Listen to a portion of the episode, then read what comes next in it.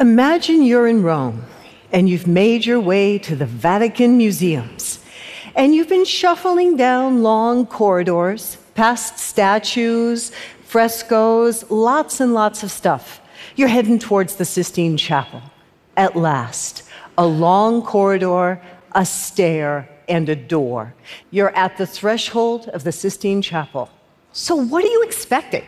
Soaring domes, choirs of angels. We don't really have any of that there. Um, instead, you may ask yourself, what do we have? Well, curtains up on the Sistine Chapel. And I mean literally, you're surrounded by painted curtains, the original decoration of this chapel.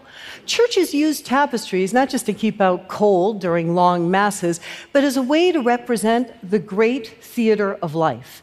The human drama in which each one of us plays a part is a great story.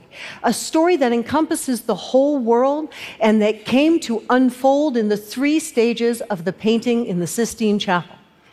Now, this building started out as a space for a small group of wealthy, educated Christian priests. They prayed there, they elected their pope there.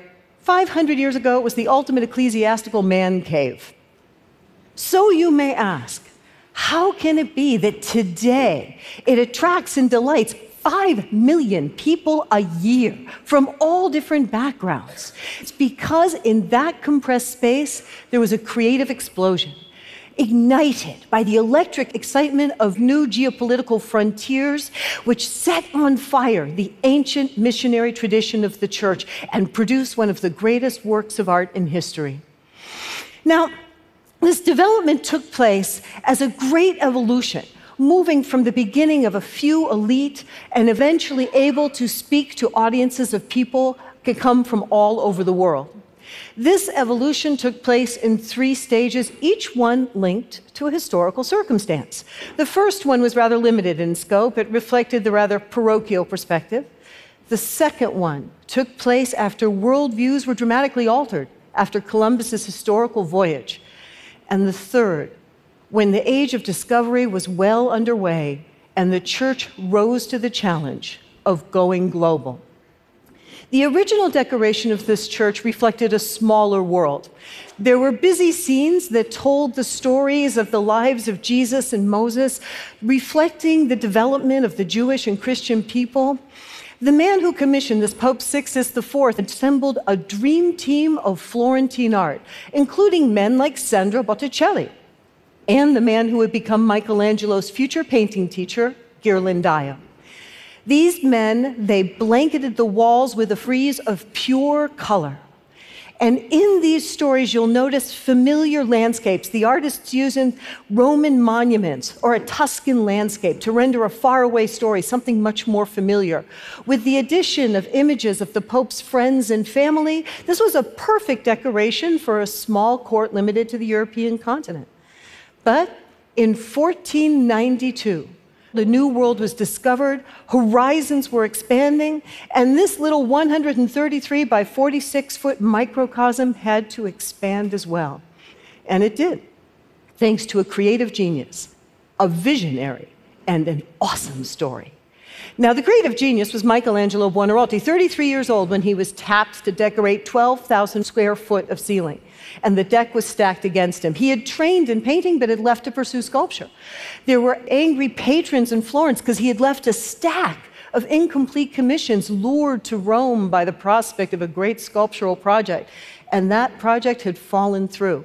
And he had been left with a commission to paint 12 apostles against a decorative background in the Sistine Chapel ceiling, which would look like every other ceiling in Italy. But genius rose to the challenge. In an age when a man dared to sail across the Atlantic Ocean, Michelangelo dared to chart new artistic waters. He too would tell a story. No apostles, but a story of great beginnings, the story of Genesis not really an easy sell, stories on a ceiling. How would you be able to read a busy scene from 62 feet below? The painting technique that had been handed on for 200 years in Florentine studios was not equipped for this kind of a narrative. But Michelangelo wasn't really a painter, and so he played to his strengths. Instead of being accustomed to filling space with busyness, he took a hammer and chisel and hacked away at a piece of marble to reveal the figure within. Michelangelo was an essentialist. He would tell his story in massive, dynamic bodies. This plan was embraced by the larger than life Pope Julius II, a man who was unafraid of Michelangelo's brazen genius. He was nephew to Pope Sixtus IV, and he had been steeped in art for 30 years, and he knew its power. And history's handed down the moniker of the warrior pope, but this man's legacy to the Vatican, it wasn't fortresses and artillery, it was art. He left us the Raphael rooms, the Sistine Chapel. He left St. Peter's Basilica, as well as an extraordinary collection of Greco Roman sculptures, decidedly unchristian works that would become the seedbed of the world's first modern museum, the Vatican Museums. Julius was a man who envisioned a Vatican that would be eternally relevant through grandeur and through beauty, and he was right. The encounter between these two giants, Michelangelo and Julius II, that's what gave us the Sistine Chapel. Michelangelo was so committed to this project that he succeeded in getting the job done in three and a half years using a skeleton crew and spending most of the time, hours on end, reaching up above his head to paint the stories on the ceiling. So let's look at this ceiling and see storytelling gone global. No more familiar artistic references to the world around you. There's just space and structure and energy. A monumental painted framework which opens onto nine panels, more driven by sculptural form than painterly color. And we stand in the far end by the entrance, far from the altar and from the gated enclosure intended for the clergy. And we peer into the distance looking for a beginning. And whether in scientific inquiry or in, or in biblical tradition, we think in terms of a primal spark. Michelangelo gave us an initial energy when he gave us the separation of light and dark, a churning figure blurry in the distance, compressed into a tight space. The next figure looms larger, and you see a figure hurtling from one side to the next. He leaves in his wake the sun, the moon, vegetation. Michelangelo didn't focus on the stuff that was being created, unlike all the other artists. He focused on the act of creation. And then the movement stops. Like a caesura in poetry, and the creator hovers. So, what's he doing? Is he creating land? Is he creating sea? Or is he looking back over his handiwork, the universe and his treasures, just like Michelangelo must have, looking back over his work in the ceiling and proclaiming, it is good. So now the scene is set, and you get to the culmination of creation, which is man. Adam leaps to the eye, a light figure against a dark background, but looking closer, that leg is pretty languid on the ground, the arm is heavy on the knee. Adam lacks that interior spark that will impel him to greatness.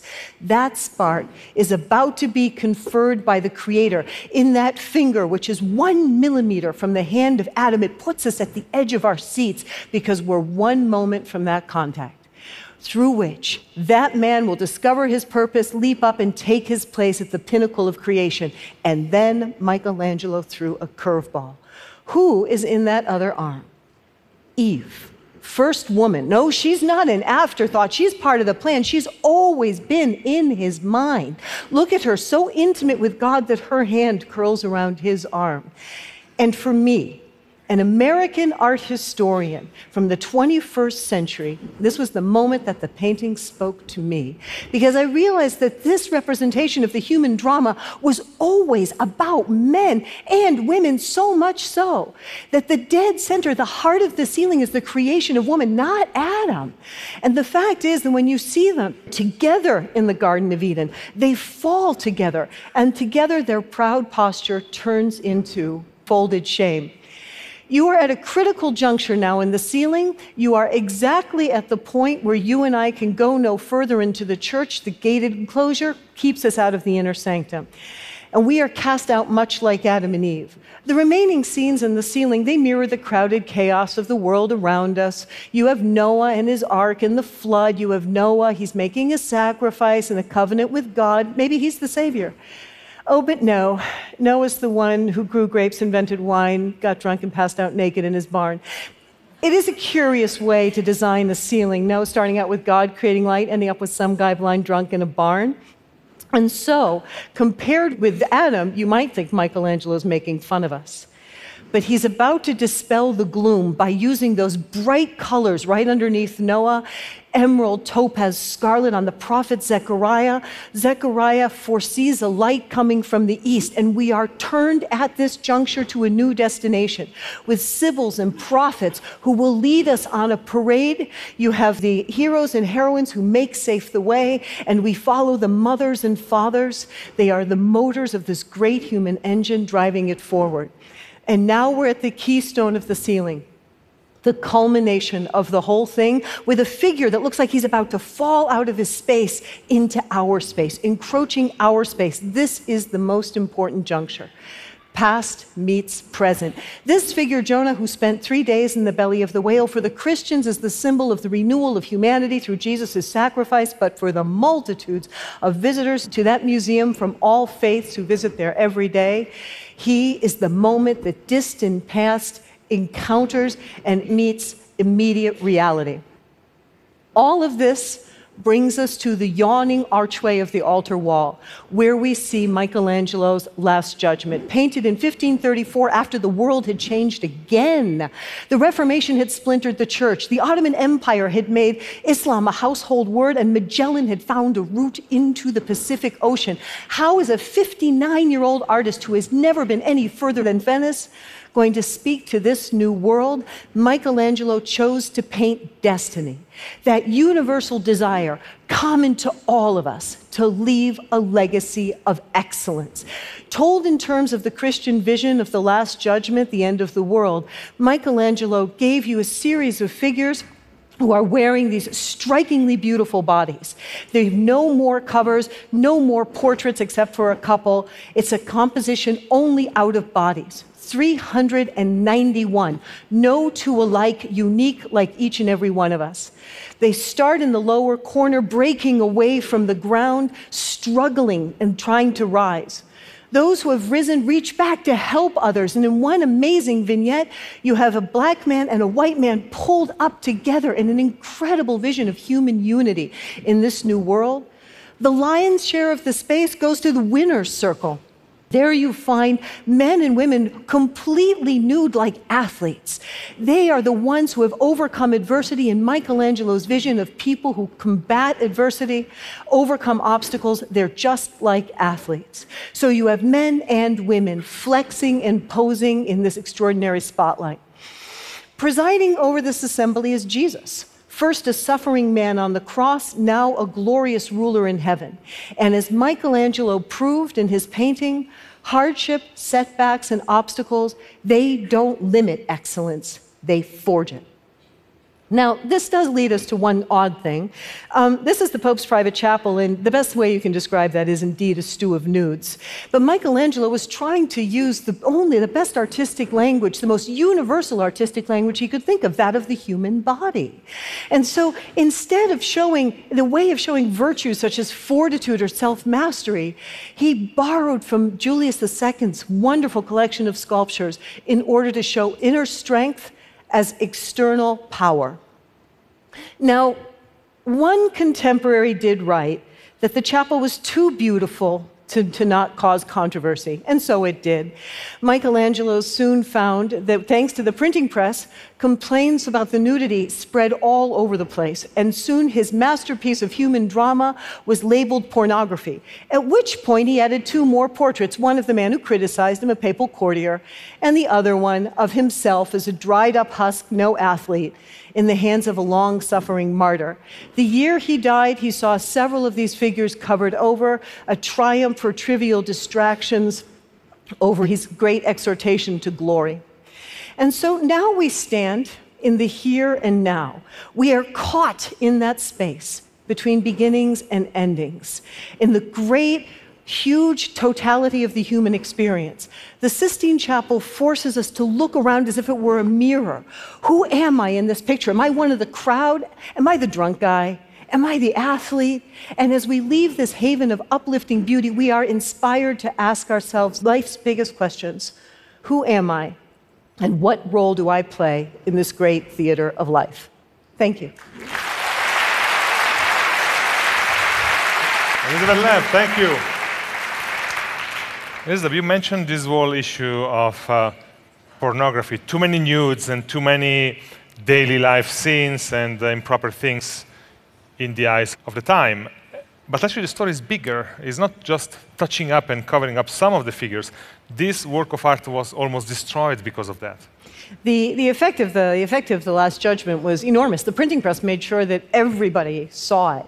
And so this was not something that happened within a couple of weeks. It was something that happened over the space of 20 years of editorials and complaints saying to the church, you, you can't possibly tell us how to live our lives. Did you notice you have pornography in the Pope's chapel? And so, after complaints and insistence of trying to get this work destroyed, it was finally the year that Michelangelo died that the church finally found a compromise, a way to save the painting. And that was in putting up these extra 30 covers. And that happens to be the origin of fig leafing. That's where it all came about. And it came came about from a church that was trying to save a work of art, not indeed deface or destroy it. This, what you just gave us, is not the classic tour that people get today when they go to the Sistine Chapel. I, I, I, don't know, is that, is that an ad? no, no, no, not necessarily. It is, it is it's a statement. It is the experience of art today is encountering problems. Too many people want to see this there and the result is 5 million people going through the tiny door and experiencing it in a completely different way that we just did yeah, in the last 15 minutes. I agree. I think it's really nice to be able to pause and look, but also realize, even when you're in those days with, you know, with, we get 20, 28,000 people a day, even those days when you're in there with all those other people, look around you and think how amazing it is that some painted plaster from 500 years ago can still draw all those people standing side by side with you, looking upwards with their jaws dropped. It's a great statement about how beauty truly can speak to us all through time and through geographic space. Please, grazie. Grazie a te. Thank you.